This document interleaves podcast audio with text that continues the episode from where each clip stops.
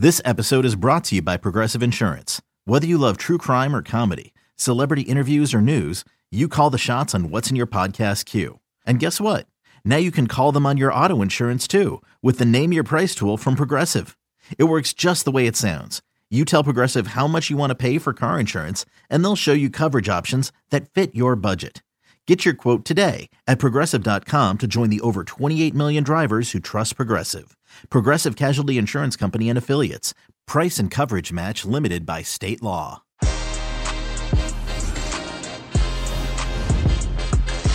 The big players took care of business. PSG held on. Juventus left it late. Sevilla left it late. But Chelsea took care of business. And Manchester United really delivered. And Barcelona also made good without Lionel Messi. We have all the Tuesday recap that begins with Jimmy and Jonathan Johnson. It's all right now. Well, some left it late, some held on, but we got some wins, we got some results. Jimmy is happy. I am wearing Barcelona, courtesy of FCB Americas. By the way, check Que Golazo Twitter for some giveaways. But hey, what a good night. Hey, Barcelona take care of business. PSG just about do it. Juventus leave it late. Some really, really good games. Jimmy, how are you, bud? I'm doing great. I don't know what you guys think would be a good success rate with the wagers that I offer up but I hit 50% today. I'm feeling pretty good. And I hope that people bet those directions of the wins and less for the losses. But I think 50% is pretty good. And, and uh, they did leave it late. Uh, that was, that was crazy.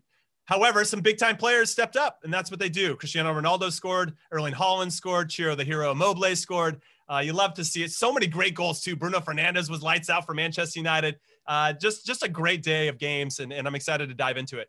Absolutely. Uh, you know, and you know, let's mention your parlay, baby. It worked out. It worked out. What did you have it as? So I had Chelsea winning, which they had some opportunities. Timo Werner in particular, he missed a sitter that I think you and I could have scored, Luis. I know I bobbled on him a little bit, but he's a world class player. He's got to finish that.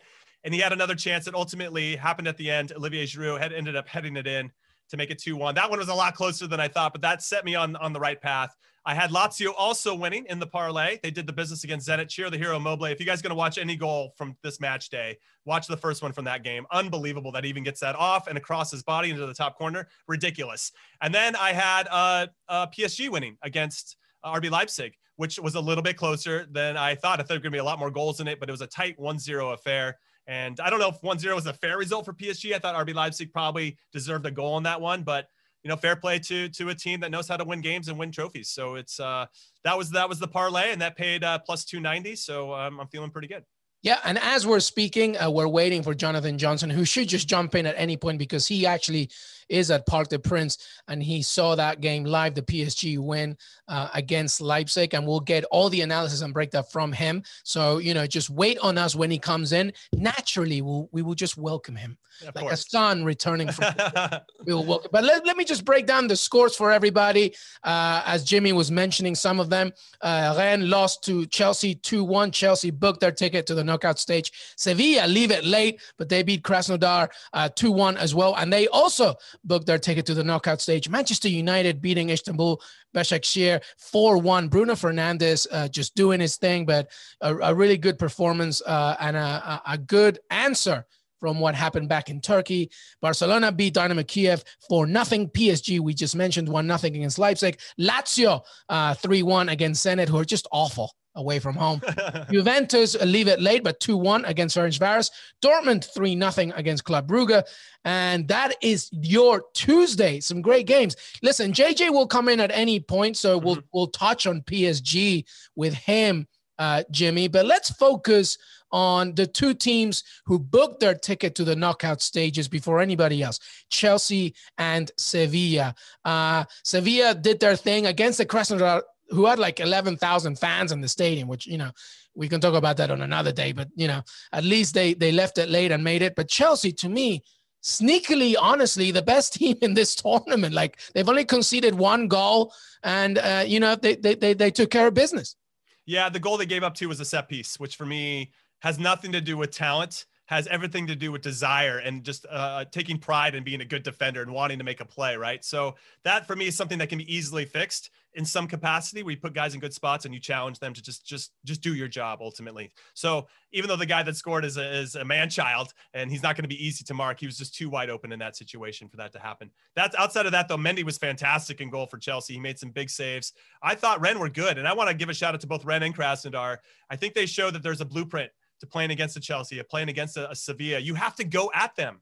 You can't just sit back and hope that something goes your way. You got to actually make something happen. And I thought they had good industry. I thought they were doing all the little things that were necessary to to to get opportunities and to put this, these other teams on their back foot. And and for Rennes in particular, who haven't been very good recently, they've lost six out of the last seven. I thought they put together a very good performance. They got to feel hard done by to give up a goal late. I thought a draw was a very fair result. Uh, but again, fair play to Chelsea. I think they've unlocked a few things. Having a proper number nine allows Timo Werner, even though he didn't score today, his involvement, the way he runs off the back four, the, spots he finds himself in the box, you know, whether he scores those or not, you know, he's going to eventually, and he has throughout the season proven his worth. Uh, he's a tremendous player, but when he's out on the wing, I think he's so much more effective than when he's the number nine. Then when you take off Abraham, you got another proper Olivier Giroud, number nine, who's another good guy that likes to combine and obviously chipped in with the late goal there. For me, the big concern is Hudson Odoi. Calum Hudson Odoi gets the start because Havertz is hurt. Uh, you have Ziyech didn't end up getting the start in this one, and then you have uh, uh, Pulisic who's out as well. Hudson Odoi's kind of been the, the odd man out. He'd been asking for a loan to leave Chelsea. He was tremendous. He set up Werner for the first one that, that Werner ended up tapping up over the bar, and then he scored on his own. He's put in his name in the conversation as well. These are good problems to have for Chelsea, but also kind of a headache for Frank Lampard because he might not have obvious choices. So that was a big thing for Chelsea. I love watching them play right now because you can tell they've got a ton of confidence yeah and now they can just honestly relax in the champions league and and know that they have uh, the knockout stages to look forward to. As i mentioned sevilla also won with munir el haddadi scoring in stoppage time. Unreal. Uh, unreal result but uh, you might say maybe a just one. Sevilla just did enough i think to guarantee a victory especially over the course of the actual campaign. And then jimmy uh, let's focus now on barcelona beating dynamo kiev for nothing. Sergiño Dest. How amazing is it, huh? I saw you tweet it. Like for an American to score in the Champions League, he played really well. We talked about that this was going to be a good opportunity for him to go forward and do his thing, and he scores for nothing. Griezmann also gets a goal. Uh, Martin Braithwaite gets a goal. Uh, he gets two actually because he scores the penalty as well. He's, he gets a brace for nothing. Barcelona go away from home. Uh, you know this would be a good at, at the very least for Ronald Koeman a good you know chance to just you know everybody feel confident on getting a victory in the Champions League. How'd you see it? Well, I'll raise my hand. I said there was a possibility of a draw here, and uh, that clearly I was mistaken. I will say though, at 0-0, the first half was boring. I thought that Kiev did an excellent job of making it difficult for Barcelona to break them down and to find any type of uh, get to get it in any rhythm. But we could say that because of all the changes to Barcelona, because there's really no identifiable play, identifiable player on the team that you kind of associate with Barcelona. There's no Busquets, there's no Piqué, there's no Messi, there's there's none of these guys that you think, oh, that's a Barcelona player. You have yeah, you have Griezmann, who's I feel like I still think of him as an Atleti player. You have Coutinho, who ah, maybe more of a Liverpool or maybe even a Bayern Munich player. But you don't have anybody that really had that DNA of Barcelona. And so they have this really makeshift team and it was going to take them a while to kind of figure each other out. And they did in the second half. They made some adjustments. I thought Dest did a much better job, or at least probably got encouraged. Just go forward a little bit more, create those numerical advantages out wide. And once he scored seven minutes after halftime, uh, Kiev just they collapsed, and that gave so much more confidence to Barcelona they started to demonstrate, I think, more of their quality, and they went on to win the game. And uh, fair play to them. I, I, bow down to that performance in the second half. That's something to build on for a lot of these players, as you mentioned, Luis, that aren't going to probably play as much when those other guys are healthy. And they put their flag in the ground said, listen, I'm a player too. I can play for this club. And if you need me in a tight spot, you can count on me. Absolutely. And as Jimmy is talking Barcelona, we welcome Jonathan Johnson from Parc des Princes. We naturally welcomed you. Uh, one of my favorite tweets of the night is I'm looking at all the goal highlights, and then I see JJ just saying, I'm so cold. Guys, it's absolutely freezing. It's been a long time since I've been in a stadium this cold. Really not enjoyable, and that's not only the football I'm talking about. well, JJ, eh, thank you for uh, joining. I know that you're cold. I know that the service as well is not great over there in the stadium, so we'll try and do the best uh, out of what you can give us. But uh, we left the PSG Leipzig analysis just for you, my friend. Uh, PSG you know, they held on a resilient performance, even though you would think that Leipzig really controlled the game. But, you know, PSG needed that victory, needed that win, and they got it. Uh, how did you see it right there from Parc des Princes? Wow, what a dubious honor to be sinking my teeth into this tactical analysis. Uh, it was a really, really tough watch. Yeah, you're right. Uh, you know, PSG got the result that they needed at the end of the day. Uh, 1 0. You know, that is the bare minimum that PSG really needed to take from this match, the three points. Uh, the performance left a lot to be desired. Uh, I think it says it all that Thomas Tuchel got PSG playing in a 5-3-2 formation at one point during the second half.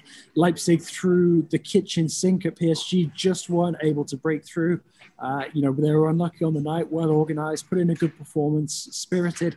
Uh, and, you know, I think that they will still feel confident that they can go through uh, in the top two in this group, given that PSG have still got to go to Manchester to take on United, who seem to be the form team now in this group. Uh, and then there's the wild card match at the end of the group stage against uh, Istanbul. So, you know, all to play for still in this group, but PSG just have so much work to do. You know, there are a few positives from the match. Uh, the introduction or the return of Marco Verratti uh, towards the end of the game. In typical Verratti style, first thing he does after coming on is pick up a booking. But, you know, it's a big, big boost that for PSG to have his creativity in the midfield because you look or what PSG were trying to put together with the likes of Paredes, the likes of Herrera, the likes of Danilo. Uh, you know, it just doesn't work for PSG in the middle. There's no way that guys like Neymar, like Mbappe, like Di Maria can get the kind of service that they need. It was interesting as well to see that Tuchel left uh, Moise Kean uh, on the bench and brought him on so late. Uh, you'd expect him to have uh, more of an impact over the final two matches in the group stage, considering the way that he started life with PSG, but he had been nursing a bit of a knock uh, recently. Uh, I, I, can see that Jimmy's itching to. to oh, I am. In. I am. Well, first and foremost, I just want to let you know I'm sweating in here. My heater's turned up way too much, and uh, I don't know how that makes you feel, but but I'm just like. He's in California too. That's just so mean. But no, I wanted to say that yes, even though PSG I think didn't have their best performance, they still got a result, and I don't really associate these types of games with PSG. They seem to want to w- win more aesthetically pleasing. They want to kind of dominate you in a lot of different ways, but they only had what 38% possession in this one. They really conceded a lot of space and, and possession, obviously, to to RB Leipzig, who did play well were set up well to, to have success and didn't make it happen in the final third. What does this mean, though, for PSG to kind of have some backbone and to, to grind out a result to make sure that they get through to the knockout rounds? Yeah, I mean, this is something to be fair to Tuchel that, that people have been saying about PSG since he took over as coach. Uh, this is one of a series now of results where PSG managed to dig out uh, the, the win that they need when their, their backs are against the wall. We saw it against Liverpool in the group stages a couple of seasons ago. We saw it last year in the latter stages against Dortmund. We saw it a couple of times in that run in Lisbon on the way to the Champions League final, where the only really complete performance that PSG put in was against. Uh, uh, Leipzig in that semi-final. So, you know, PSG do have a habit of being able to grind out these results. We also saw it in the group stage against Manchester United a couple of years ago. Uh, sorry, the latter stages even, although we do know what happened in the second leg. So, you know, I think that PSG can take the positives from this in the fact that they got the result. There's a little bit of pressure off now, but they do know uh, that they can and will need to play a lot better, particularly away from home against the United side that, that are set up to, to score goals, particularly uh, when they're playing in the in the Champions League. Uh, you know, you're right. I do think that, that Tuchel perhaps deserves a bit more credit in the fact that he managed to secure this result when there's been so much pressure on the team. You know, I think that they heaped pressure unnecessarily upon themselves with that result against Monaco last week. You know, to go 2 0 up away from home even if you're prioritizing this match, uh, there was no need to, to capitulate the way that they did in the second half. Uh, you know, and I think perhaps the fact that they got the result and managed to dig in, uh, you know, and show some some real character to to scrap it out, uh, plus the, the, the return of Verratti uh, you know, we'll give them a big boost. They've got a home game against Bordeaux coming up at the weekend in Ligue 1 before they go to Manchester. So, you know, perhaps they will now use this as, uh, you know, something that gives them a bit of momentum, a bit of impetus uh, in order to finally get their season uh, up and running because it's been a very, very slow start for PSG. So, before you go, JJ, Uh, the next game is Manchester United and PSG. Manu lead the group. PSG right now second, obviously thanks to that win. I mean, it's going to be a cracking game, I think. And you would think that thanks to Verratti, even though it took him like what half a second to get a yellow card, uh, you would think that adding players like that and solidifying the midfield is going to be the number one priority when you play against not just Manchester United, but Bruno. I'm just so hot Fernandes right now. What do you think is the biggest task for Tuchel as they face United? What's the biggest thing that he has to take care of? I mean, obviously Fernandes is uh, the, the form guy for, for United. I was uh, I was having a chat during the during the match and saying that I can't remember a player who's joined a club and, and has managed to paper over so many cracks in such a short space of time as Fernandes since he joined United. You know, perhaps Mendy uh, going in goal for, for, for Chelsea after signing from Rennes. But aside from that, I can't really think of too many others, uh, you know, who, who have come in and done so much for, for a team in such a short space of time. So obviously he is United's key guy. PSG will remember that from their first meeting, uh, this group stage.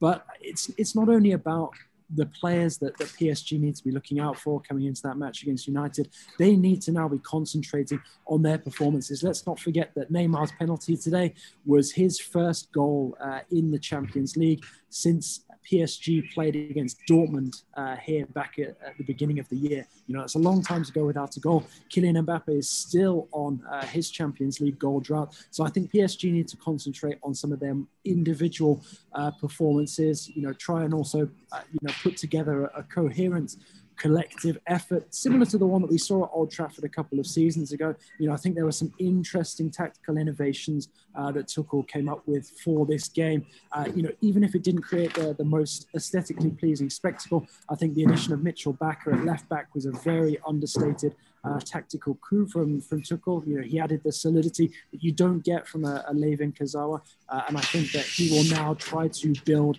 uh, you know, a, a PSG starting 11 that, that, that will be able to go out, look to get goals uh, at Old Trafford, but, but also uh, you know, to keep things tight at the back. And I think the, the real key to that match for PSG is changing uh, that midfield dynamic because we've seen it so many times now uh, with Verratti absent. It doesn't work. They need his creativity. They need somebody there inventing. And I think his return, you know, really will unlock this PSG side imagine if Cavani just gets that late winner against his old club. Can you just imagine that? That would, that would be a tough one, I think.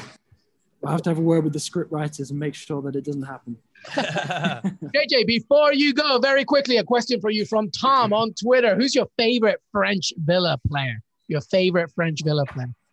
Favorite French, favorite French Villa player ever, or favorite French Villa player now? There's not, there's not there's not too many candidates for that. I was always a big fan of uh, Jordan Veretout. Uh, obviously, I was growing up in the in, in the era where David Ginola came and played uh, for Villa for a while as well. That's so, the correct answer, Joe.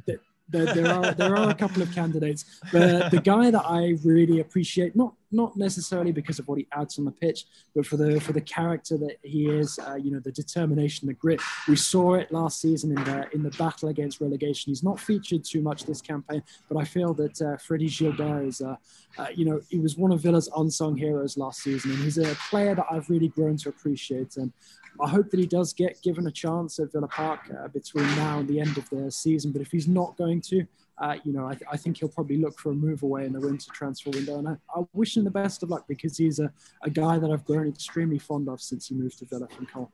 JJ, I hope you are warmer right now. Get yourself some hot cocoa. Uh, thank you so much for joining us, Jonathan Johnson from Paris. We will see you very soon, my friend. Thanks a lot, guys. Pleasure being back with you, and uh, take care. See you, JJ. Welcome back, everybody. We wrap everything up with Jimmy Conrad uh, with the remaining games from Tuesday. Listen, uh, from the scores, Lazio beating Zenit 3 1, Dortmund ble- uh, beating Club Brugge 3 0, and Juventus uh, getting that late one against Ferencvaros. All the big players showed up. I think that's the narrative, Jimmy, of that one, right? Ciro Immobile, Erling Haaland, Cristiano Ronaldo, they took care of business. Obviously, it wasn't just them, but when you need your big players, they showed up. Yeah, I mean, Erling Haaland continuing his fine form, uh, scoring a couple goals. Probably should have been on a hat trick. Didn't end up getting all three, but got two. And then Lazio, Ciro the hero, Immobile. You know, he ends up coming back in. They're a different team when he's in the team. He's so dangerous. And again, I can't emphasize enough. If you're going to see any highlight, go watch that first goal of that game. They let Zenit get back into it a little bit, but over after they scored that third one, they relaxed and started to play. I like Lazio. I think they could have a nice run in the Champions League overall. And then Juve should have wiped the floor with Ferencvaros. Let's be honest. I knew that uh, Ferencvaros had the the the acumen and the players up top to score. Talk Tokmac number 10. I think I've talked about him before on the podcast. He was influential in this one as he does and, and ended up setting up the, the goal. They took the lead. And that was going to be a little bit hard, but Cristiano Ronaldo scored what I like to call a grown ass man goal. He just like, I'm putting on my left foot. I'm going to swing as hard as I can. And, and you can't stop it. And that's what happened, made it 1 1.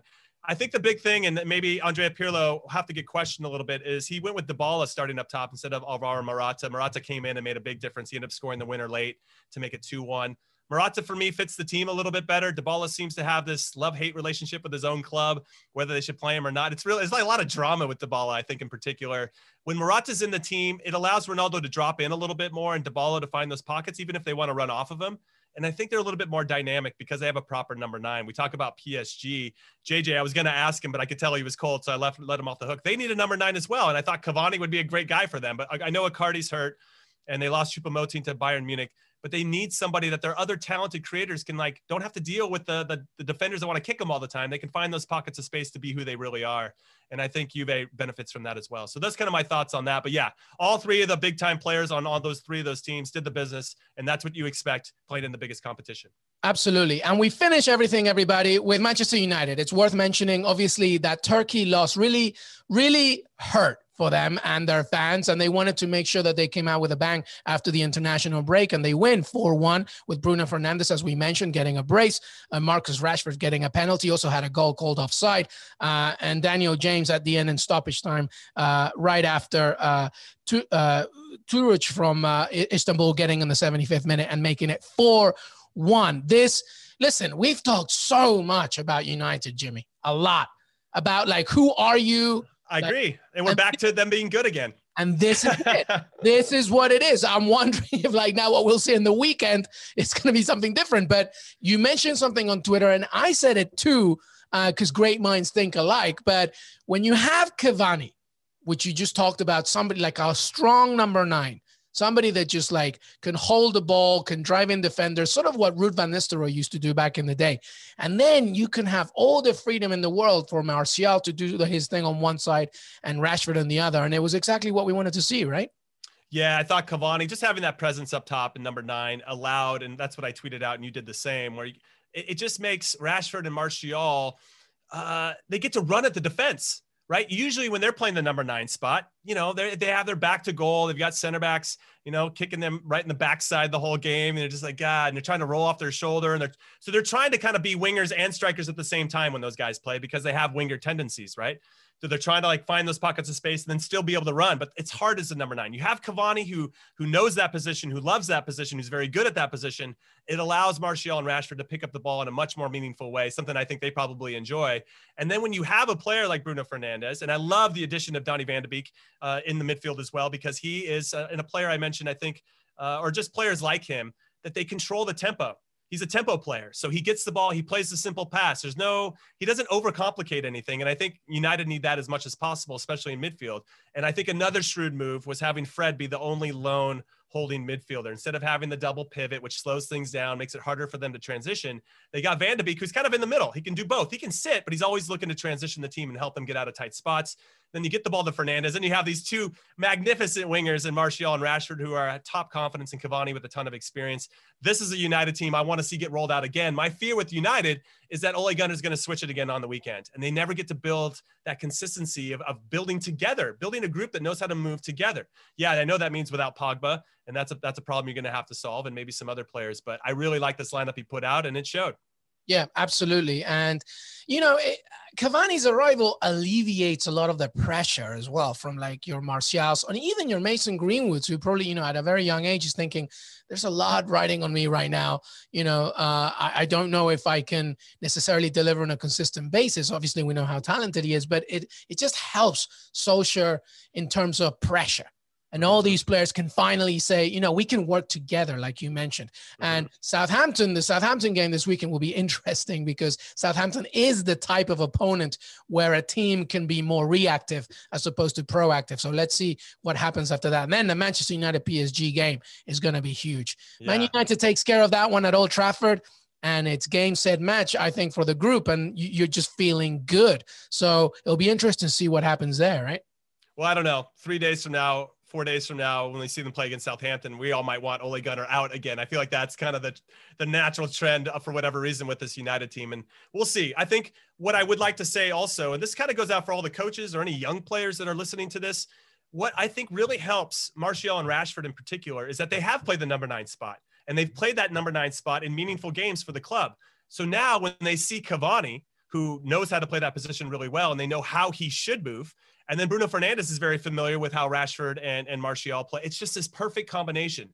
But but sometimes, and this helped me when I used to play defense, when I was a kid, I played striker. So I, and, and as I was growing up, so I kind of knew the tendencies. I knew how I wanted to get the ball, where I wanted to get the ball, where was effective against certain defenders that were either like me or big guys or quick guys or whatever it is the more you can play other positions, the more it just helps you actually in the position that you're the best at. And I just think that that might be understated with regard to the the impact that that Rashford and Martial can have as wingers because they understand how to move with the number nine because they've been that position themselves. Yeah, don't mess it up, United. Keep we'll it going. We'll see what happens against a very good Southampton side on the weekend and then PSG after that. That's all the time we have.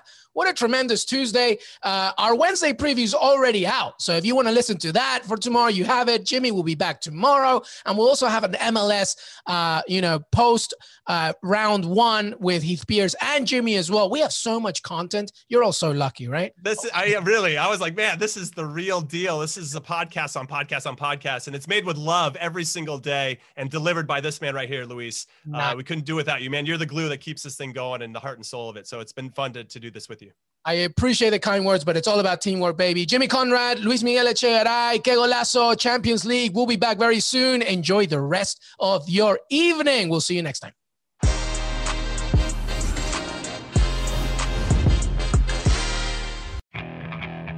Okay, picture this. It's Friday afternoon when a thought hits you.